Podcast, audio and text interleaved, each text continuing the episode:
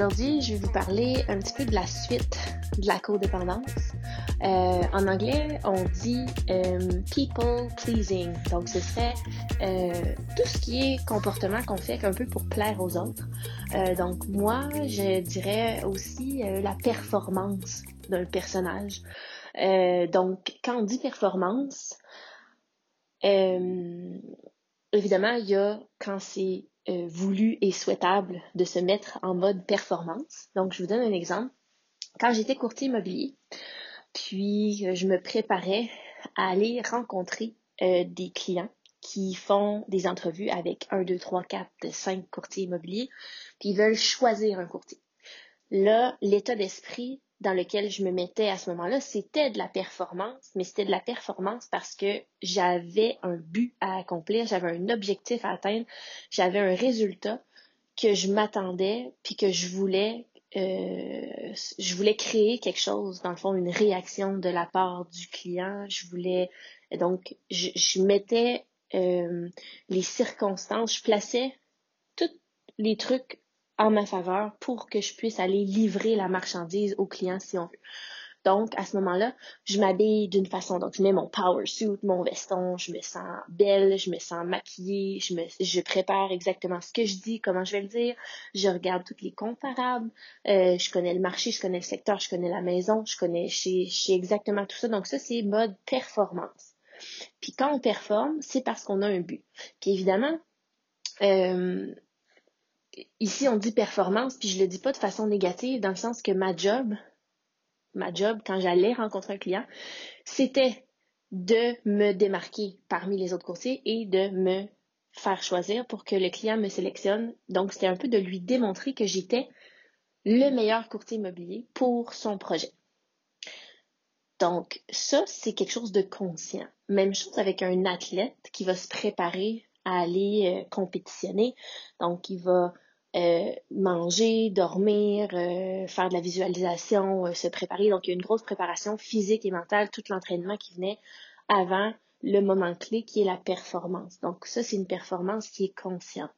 Ce dont je veux vous parler aujourd'hui, c'est davantage une performance inconsciente quand on performe un rôle qui est attendu de nous par la société, par notre famille ou par les gens qui nous entourent, ou simplement un rôle qu'on a choisi, qu'on avait envie de performer, parce qu'on a quelque chose à se prouver à soi-même ou à prouver aux autres. Donc, le perfectionnisme est intimement lié avec la performance. C'est pas nécessairement toujours le cas, mais dans mon cas, il y avait du perfectionnisme rattaché à la performance. Puis, comme j'ai dit euh, dans mon épisode au sujet de la codépendance, puis même chose, j'avais glissé un mot à ce sujet-là quand je parlais de hum, comment je fais pour prendre soin de moi aujourd'hui. Mais quand on fait les choses pour les autres versus pour nous-mêmes, il y a une part de d'inauthenticité là-dedans, même si c'est subconscient. Donc, si aujourd'hui, je faisais une entrevue avec moi-même de l'époque et que je demandais à l'ancienne version de moi-même, est-ce que tu considères que tu es une personne authentique? C'est sûr que j'aurais dit oui. Donc, j'étais pas moins euh, une personne dévouée, euh, gentille, travaillante euh, et tout ça. C'est juste que je réalisais pas à quel point les comportements que j'adoptais puis mes façons d'être et mes façons de fonctionner étaient plus euh, le résultat d'un conditionnement puis d'une programmation versus qu'est-ce que j'avais, qu'est-ce qui était réellement moi à la racine. Donc, la question qu'on peut se poser si on veut vraiment se mettre à déconstruire, parce qu'en fait, le processus que j'ai vécu au cours des dernières années, ça a été une grosse déconstruction, puis un gros questionnement de chaque élément de ma personne, de ma personnalité, de ma façon de parler, de ma façon de m'habiller, de qu'est-ce que je réfléchis, à quoi je pense, euh, qu'est-ce qui est important pour moi, pourquoi c'est important pour moi, est-ce que ça vient de moi, est-ce que c'est réellement important pour moi, ou si c'est quelque chose qui est important pour mes parents, ou mes grands-parents, ou euh, la société, ou un enseignant, ou un entraîneur, ou euh, le standard euh, idéal masculin ou féminin. Euh, donc, c'est vraiment de questionner pourquoi on est comme on est, pourquoi on fait ce qu'on fait. Donc, je vais reculer un petit peu en arrière parce que là, on parle de, je disais que le perfectionnisme était rattaché à la performance. Donc, souvent, pour moi, quand j'étais plus jeune, en fait, c'est ça qui est arrivé, c'est que j'ai tout de suite pris conscience de l'impact que je pouvais avoir dans le monde extérieur. Donc cet impact-là, c'est quand on commence à faire des choses, que ce soit des prouesses physiques ou intellectuelles, on obtient un résultat, on obtient une validation, on obtient l'approbation extérieure des personnes qu'on juge qui sont des figures d'autorité euh, à l'époque. Donc, pour moi, euh, l'identité un petit peu de la femme forte, ben, j'ai décidé que c'est quelque chose qui me servait. Mais après ça, c'est pas forcément ce que j'ai envie d'être. Dans le fond, c'est que des fois, ça peut devenir les, les identités qu'on va coller à notre peau, c'est soit des mécanismes de défense ou des choses qu'on juge comme étant idéales ou quelque chose qui a été validé et renforcé par l'extérieur. Donc, euh, dans mon cas, exemple que je remonte à voilà quelques années, fait l'idée de la femme d'affaires, la femme qui est forte, qui est indépendante, qui a besoin de personne, euh, celle qui est une... Euh, puis là, quand je dis genre une bonne épouse, il y a une différence entre vouloir être une partenaire de vie qui est disponible physiquement et émotionnellement pour son partenaire puis pour connecter versus de dire je veux être une partenaire parfaite. Et là, de tomber dans une contorsion de qui on est vraiment pour agir d'une façon qu'on pense qui est ce que l'autre veut. C'est une grosse, grosse, grosse nuance. Même chose avec, exemple, être une bonne maman. Est-ce que on coche les cases de ce que la société définit comme étant une bonne maman ou l'idée qu'on a d'être une bonne maman? Ou si on prend tout simplement les décisions en fonction du fait que mes enfants sont importants pour moi, je veux leur offrir ce qu'il y a de mieux selon mes standards. Et pour ça, je vais revoir mes priorités pour euh, faire en sorte de mettre tout mon amour, mon énergie, mon attention d'une façon qui fait que je me sens bien là-dedans. Versus de dire, il faut que j'aille l'air d'être la meilleure maman ou une bonne maman pour me raconter l'histoire que j'ai réussi ma vie ou que j'ai réussi dans ce domaine-là de ma vie. Donc, comme je vous dis, j'ai, passé à travers un gros processus de déconstruction, puis c'est à ce moment-là que j'ai pris conscience que euh, oui, je performais. Donc, à partir du moment où je performe puis que je réussis, ça veut dire que je suis talentueuse dans ce que j'entreprends. Donc, ça, ça enlève rien à la réussite.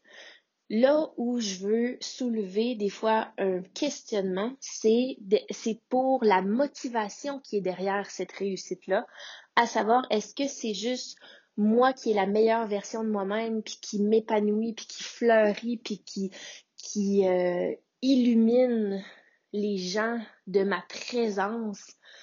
Et de mon dévouement dans quelque chose qui me tient à cœur, ou si c'est moi qui veux prouver quelque chose à moi-même ou aux autres pour me raconter l'histoire que j'ai réussi et que je suis aimable. Donc, c'est là un peu le, panneau que je disais, c'est ça, c'est rattaché avec la codépendance, avec la même blessure qui se dit que quand on se dit juste moi, je peux, je mérite pas d'être aimé pour qui je suis.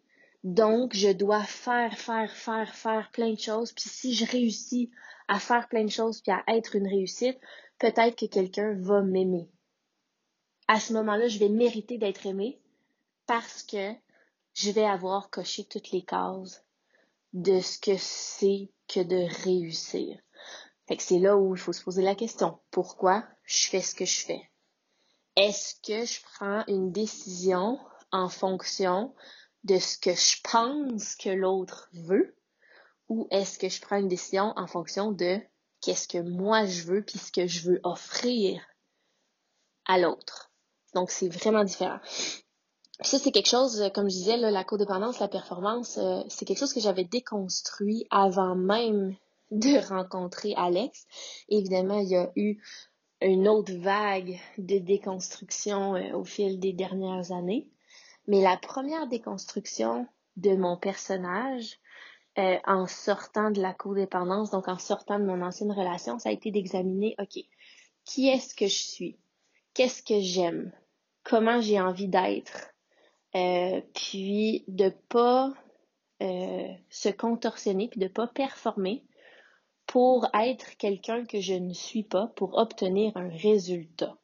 Donc, comme je vous dis, quand c'est une question de travail, on peut performer pour être la meilleure version du courtier immobilier qu'on veut être pour obtenir le résultat que le client va faire affaire avec nous.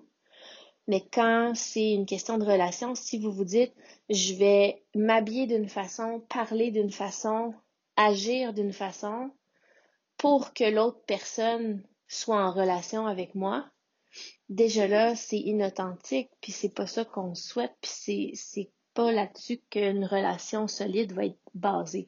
Fait comme je disais, au moment où euh, je suis entrée en relation avec Alex, ben je venais de reconnecter avec tout ce qui était important pour moi.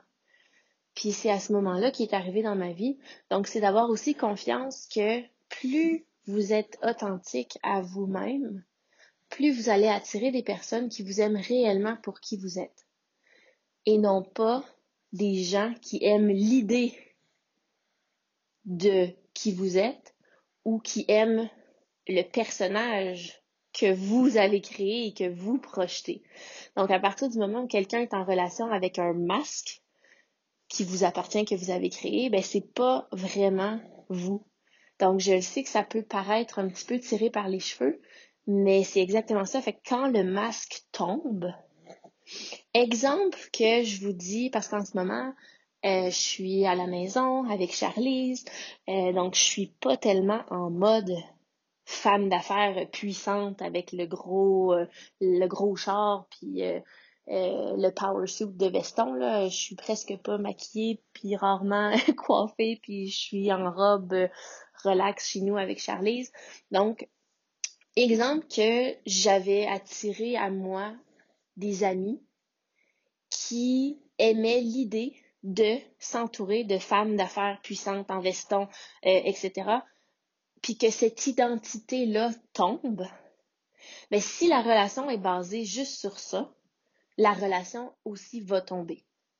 Puis ça, ça fait partie euh, aussi des, défis quand on entame un processus de guérison sur soi, c'est qu'il faut être prêt à ce que les couches tombe tranquillement, pas vite. Puis quand une couche tombe, bien évidemment, tout ce qui est faux autour de nous, qui est relié avec cette couche-là, va également tomber. Puis c'est d'être prêt à faire face à ça.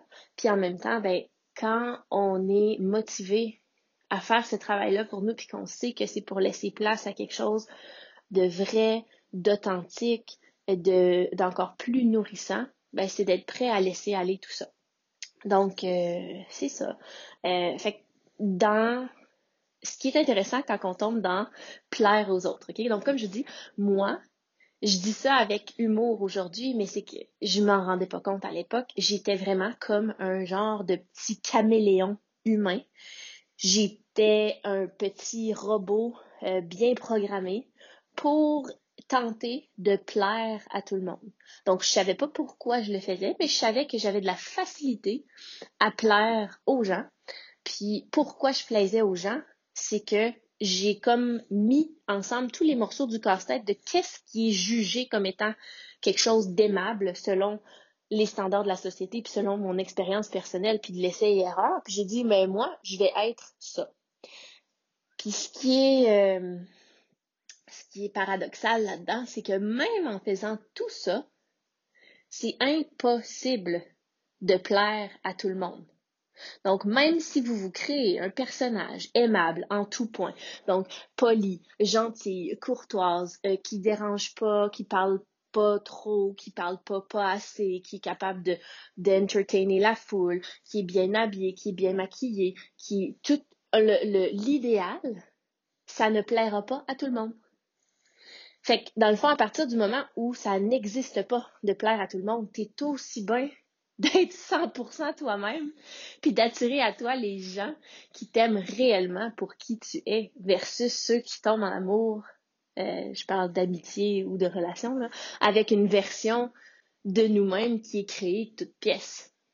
Puis l'affaire, ce qui arrive, c'est que souvent, exemple que notre, notre, notre personnage n'est pas créé de toute pièce, il y a souvent au moins un ou deux ou trois morceaux qui ont été rajoutés là-dedans, qui ont été euh, créés qui viennent de quelque chose d'extérieur, c'est juste qu'on s'en rend pas compte. Donc, euh, c'est de porter une attention, une attention particulière à ça. Mais euh, donc moi, au début, ben, en fait, c'est que plus je déconstruisais, plus, ben, en fait, ça s'est fait au niveau personnel, mais ça s'est fait au niveau professionnel aussi parce que moi, là, dans mes débuts en immobilier, là, je me dévouais corps et âme parfois pour des clients qui n'appréciaient pas la quantité, la qualité du temps, de l'énergie puis de l'effort que je mettais dans leur dossier. Euh, donc, comme je vous dis, c'est là où des fois ça franchit une limite qu'il faut se questionner. Donc, euh, je vais vous raconter une histoire. J'avais pris, c'est dans mes premières années, mais j'avais pris une maison en vente puis exemple que la maison est très en désordre, puis il y a beaucoup de choses dedans. Puis là, moi, je veux faire prendre des photos pour faire la mise en marché de cette maison-là pour obtenir le meilleur prix. Donc, aujourd'hui, là, la question se pose même pas. C'est voici ma job de courtier immobilier puis voici où ma job s'arrête, puis voici où la vôtre commence. Mais quand les limites sont un petit peu moins claires, ben c'est là qu'on sait plus où est-ce que notre job se termine, puis où est-ce que celle du client commence. Puis là, ben c'est là où je prenais de mon temps, de mon énergie, de, de mes amis pour aller ramasser l'intérieur de cette maison-là, de ce client-là, pour pouvoir prendre des photos, pour faire une mise en marché. Puis finalement, après tout ça, une ou deux semaines plus tard, la maison était revenue, redevenue exactement dans le même état qu'elle était.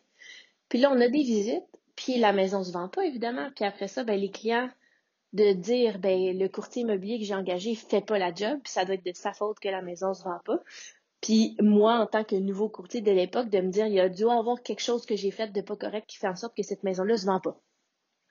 Fait que c'est là l'étendue un petit peu des patterns de codépendance puis de vouloir plaire aux autres, c'est que les situations complètement farfelues, puis pour quelqu'un vu de l'extérieur qui sait exactement qu'est-ce qui lui appartient, qu'est-ce qui lui appartient pas, ça n'a pas de bon sens de réfléchir comme ça, mais quand on opère de cette façon-là, on ne s'en rend même plus compte à un point tel que même si tu es tout seul chez vous, puis qu'il n'y a personne qui te regarde, ta prise de décision puis ta façon d'être va quand même être en fonction de ce que quelqu'un d'autre voudrait ou ce que quelqu'un d'autre pourrait penser parce que tu sais même pas qui tu es tellement tu es habitué de d'agir, de parler ou d'être en fonction des autres.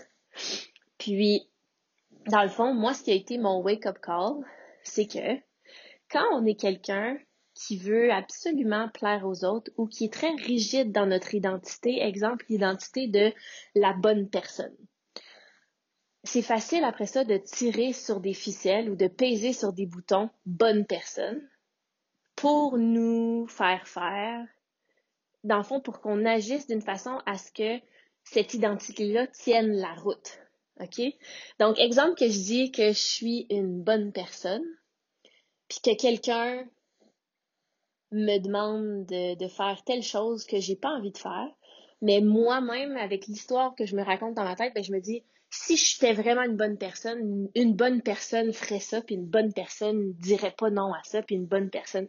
Donc, moi-même, pour que l'histoire que je me raconte dans ma tête colle, je vais agir d'une façon à confirmer l'histoire que je me raconte dans ma tête. Ce que ça fait.